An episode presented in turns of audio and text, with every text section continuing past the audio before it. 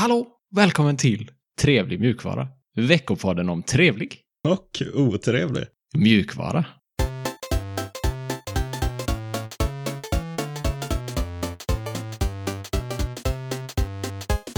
Ja, mitt namn är Sebastian. Och med mig har jag Alex, som vanligt. Hallå Alex! Hej. Hur är läget med dig? Bra. Vad har du hittat på senaste veckan? Jag har eh, labbat med OpenSUSE och jag gillar det.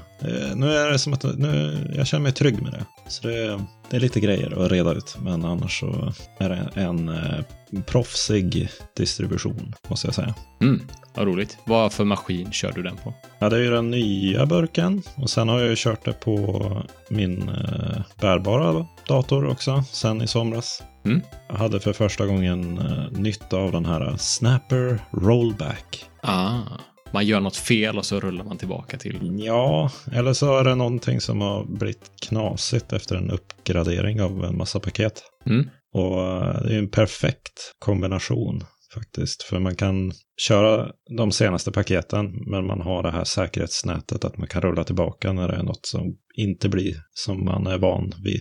Just det. Eh, perfekt kombo, tycker jag. Fräckt. Mm. Vad ska vi prata om denna veckan då? Denna veckan ska vi snacka om, eh, till en början, Raspberry Pi. Någon ny Raspberry Pi, tror jag. Mm. Sen ska vi, eh, jag läser rubriken här, jag vet inte vad det handlar om. Eh, släpp ditt spel till Linux och få en QA-avdelning. Vi kanske inte behöver spoila mer än så. Men Ja, det eh, var typ- nyfiken. Typ det, så kan vi hoppa över det. Då vet folk det. Ja. ja, Okej, det, är, det är hela nyheten. Ja, yes. Okej, vi ska nog snacka lite mer om det, för du kommer få förklara vad Ja. det innebär. All right. Eh, sen är det lite kortisar. Windows 11 jämfört med Linux på Intels nya chip. Uff. Tävling. Det blir man alltid lika nervös inför. Ja, vi får se vad de kommer fram till. Mm. Sen ska vi kolla på en dator under 10 dollar. Superbillig. Ja. Och så har GitHub Copilot stöd för NeoVim, som väl är den editorn som du sitter och programmerar i. Ja, och du borde vara där också. Ja. Mm. Ja, borde jag vara. Ja. Sen är det lite meta i slutet. Men eh, först nyheter.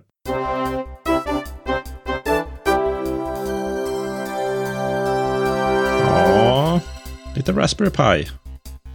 Väldigt liten Raspberry Pi faktiskt.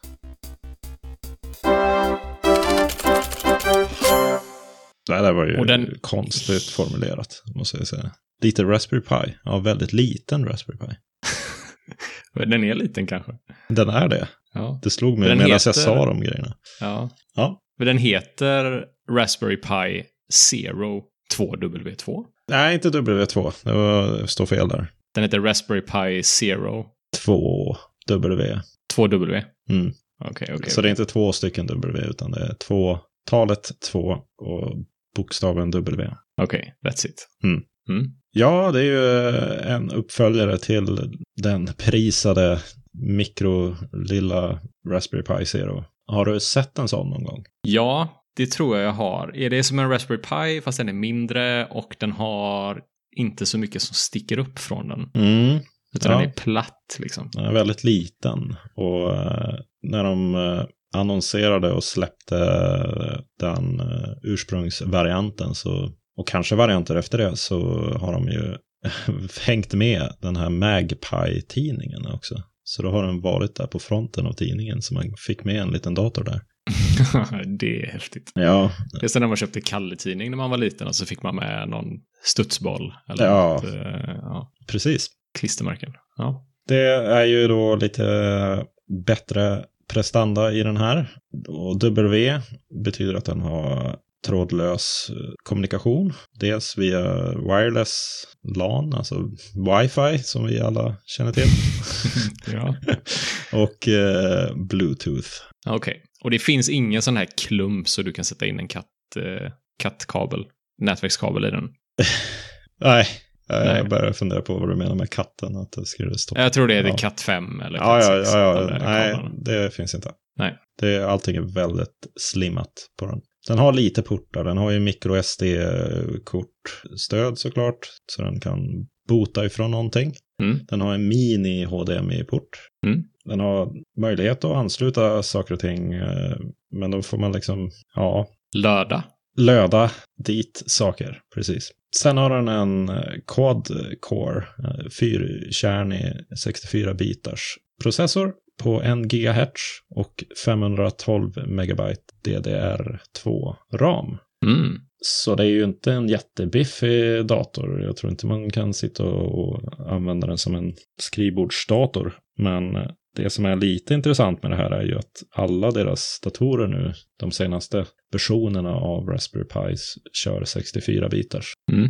Sen har den en eh, lite hårdvarumoduler faktiskt för att dekoda, eller ja, vad ska man kalla det? Packa upp och eh, packa ner H264 strömmar i 1080p. Okej. Okay. Videoströmmar. Ja, så då borde de inte hacka. Så Nej. man kanske kan ha den som en liten sån KD-box bakom tvn. Just det, mediacenter. Mm. Men Bluetooth fjärrkontroll. Ja, precis. Ja, Ja, spännande. Kanske du har något att titta på. Ja. Vad tror du den kostar? det är jag intresserad av. För vi har en eh, kortis sen där jag ska snacka om liknande datorer som kostar under 10 dollar. Mm. Så jag tror den kostar över 10 dollar. Ja. Kanske 20, ja, lite mindre. 15. Ja, 15 dollar. Ja. Så då blir det väl eh, 30 dollar i Sverige då.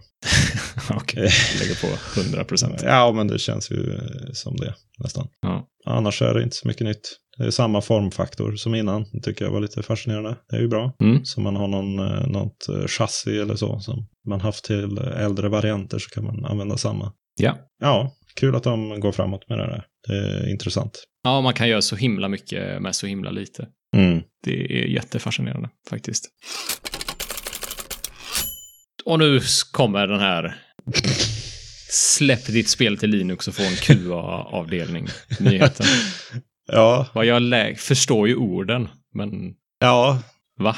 jag vet inte. Det, det är inte sällan man hör spelutvecklare och liknande klaga på att det kommer så mycket fel rapporter eller buggrapporter från Linux-användare.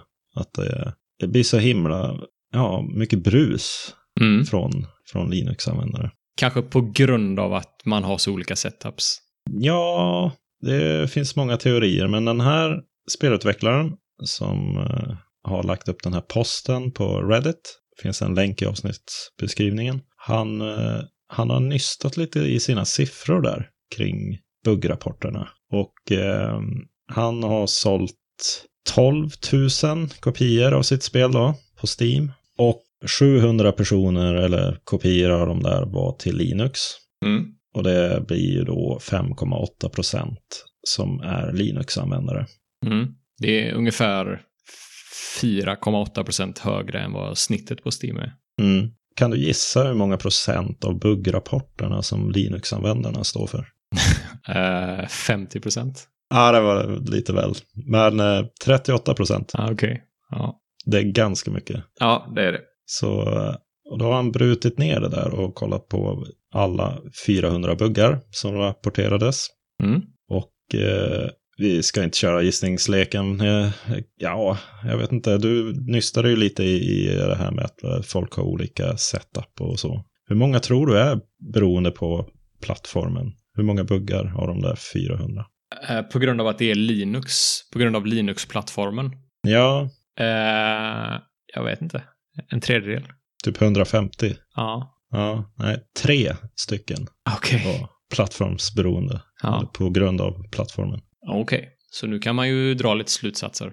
Ja, så i det här fallet då, från den här utvecklarens perspektiv, så eh, det som Linux-användarna gör, det är att de rapporterar med väldigt hög kvalitet. Mm. Och han skriver ju då att the report quality is stellar. Det är ju bra, det är ju en komplimang, eller? Ja, verkligen. Och han skriver också att felrapporter från Linux-spelare är något speciellt. Du får alla mjukvaror och OS-versioner, alla loggar, du får kärndumpar och du får replikeringssteg. Mm. Och ibland följde jag med spelaren över Discord och vi itererade igenom några versioner med lite korrigeringar för att isolera problemet. Ja. Du får helt enkelt inte den typen av engagemang från någon annan. Och så avslutar han med det är som att ha en QA-avdelning på 700 pers när man släpper till Linux. Ja, fräckt. Därav titeln. Ja, nu förstår jag den. Mm, det tycker jag var lite, man blir lite varm. Det var lite kul att läsa om det. Att han tog sig tiden också att dela med sig av de här insikterna. Just det. För det finns ju det perspektivet också. Det är ju andra som bara tittar på siffrorna och tycker att de är väldigt högljudda, de här Linux-användarna. Mm. Men egentligen så kanske de bara är mer hjälpsamma. Just det. Och tycker att det är väldigt roligt att posta sina specs, säkert. Mm. Ja, kör man Arch så vill man skriva det så ofta man kan. Ja, det är klart. Ja, men det är superroligt att höra. Men det är, ja, kanske är lite nördigare, kanske utvecklade många gånger. Ja. Som är vana vid att skriva buggrapporter. Ja. Mm. De använder ett OS som eh, också uppmuntrar det beteendet. Just det. Så det är väl inpräntat i många Linux-användares sinnen att göra så. Just det. Ja, det Ja. var lite helylle nyhet. Det var Ja. Nästan en trevlighet. Ja, det var det nästan. Men intressant eh, take på Mm. buggrapporter. Då eh, ska vi kika lite på vad som har hänt eh, kort och gott den eh, senaste tiden. Ja, det gör vi. Håll i hatten. Har du vässat eh, tungan? Den är vässad. Yes. Windows 11 versus Linux på Intel. yes. Man har jämfört hur några olika Linux-distributioner och Windows 11 står sig mot varandra på Intels nya processorer. Och Mm. de eh, distributioner man har testat är Ubuntu 20.04 och Ubuntu 21.10. Mm. Eh, Man har testat Arch, man har testat Fedora Workstation och man har testat Clear Linux, som är en distribution som är ny för mig. Ja, den är väldigt Intel-inriktad, eller den är väl, har ett ursprung från Intel. Ja, precis. De utvecklar den själva. Eh, Så det var 44 tester som kördes. Clear Linux vann 75% av de här testerna. Ja.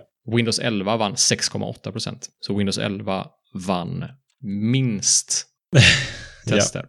Eh, Resten av Linux-distributionerna presterade likvärdigt. Och Linux är solklart i ledningen över Windows 11. I snitt 11% snabbare. Åh, Vilket timing! ja, det var snyggt. Ja, härlig, härlig kortis. Ja. Ja, vi går vidare. Du har nystat i datorer under 10 dollar också. Ja, inte så mycket nysta, men jag trillade över en artikel om en sån här nyutvecklad enkortsdator som vi snackade om, Raspberry Pi Zero precis. Mm, är en just det. liknande pryl.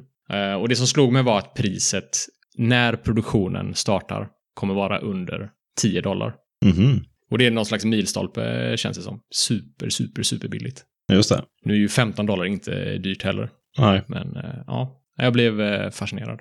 Och den som jag läste om hette Mango Pi MQ1. Ja. Och det är en RISC V-processor på 1 GHz. RISC 5. Risk 5 till och med. Mm. Den är pytteliten, den har Bluetooth, den har 512 MB RAM, inbyggt wifi. Li- eh, specifikationerna liknar Raspberry Pi Zero. Väldigt mycket. Ja, det är spännande med de där nya Risk V eller Risk 5-datorerna. Ja, De kanske öppnar dörrarna för lägre priser i längden. ja, precis. Ja. Kan köpa hur många man vill. Yes, ska vi ta den sista kortisen för den här uh, säsongen, eller på att säga, avsnittet. Yes, det gör vi. GitHub Copilot till NeoVim. Ja, Copilot har vi ju snackat om en del innan. Det är ju GitHubs sådär verktyg, AI-verktyg för att generera kod ut efter kommentarer i din Ja. editor. Otroligt hypad. Ja, eh, och eh, illa omtyckt, eh, debatterad, Ja, kontroversiell. kontroversiell, precis. Eh, så man kan ju tänka sig att de bara vill stödja VS Code eftersom, jag vet inte, varför skulle de vilja göra det? För att Microsoft äger GitHub och VS Code. mm. men det är ju open source. Ja, Plug-in-strukturen i alla fall. Precis. Eh, Men de har hur som helst utvecklat ett eh, add-on till eh, NeoVim.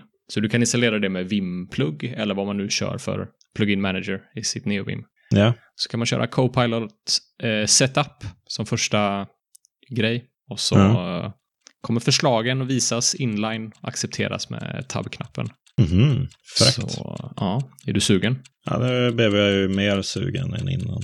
Ja. Men eh, vi får se, jag kanske ska utvärdera det. Det är ändå någonting man måste prova på. för att se vad hypen är om egentligen. Ja, det tycker jag med. Jag är jättesugen på det. Jag har signat upp mig. Det är fortfarande i eh, closed beta. Mm. Mm, dags att blicka inåt. Ja. Jo, det har kommit in eh, önskemål om eh, en trevlig AV, avslutning, på den här säsongen. Roligt. En trevlig after work där man träffas eh, fysiskt. Ja, och ha det trevligt. Ja, precis. Kanske dricker en öl. Eller vad man nu vill dricka för någonting. Det ställer vi oss positiva till. Men Ja. eh, vi behöver ju nysta lite i datum och så först. Men vi har tagit in era önskemål. Ja, men det låter som att det kan bli superskoj. Mm. Faktiskt. Och då är det ju i Göteborg mest troligt som den kommer hända. Ja, du och jag är ju båda stationerade här. Precis. Vi, ja, det är väl om någon sponsrar en resa någonstans. Så vi kan. Just det. Det hade Ja, varit något. yes. Det var all eh, trevlig Ja, och otrevlig.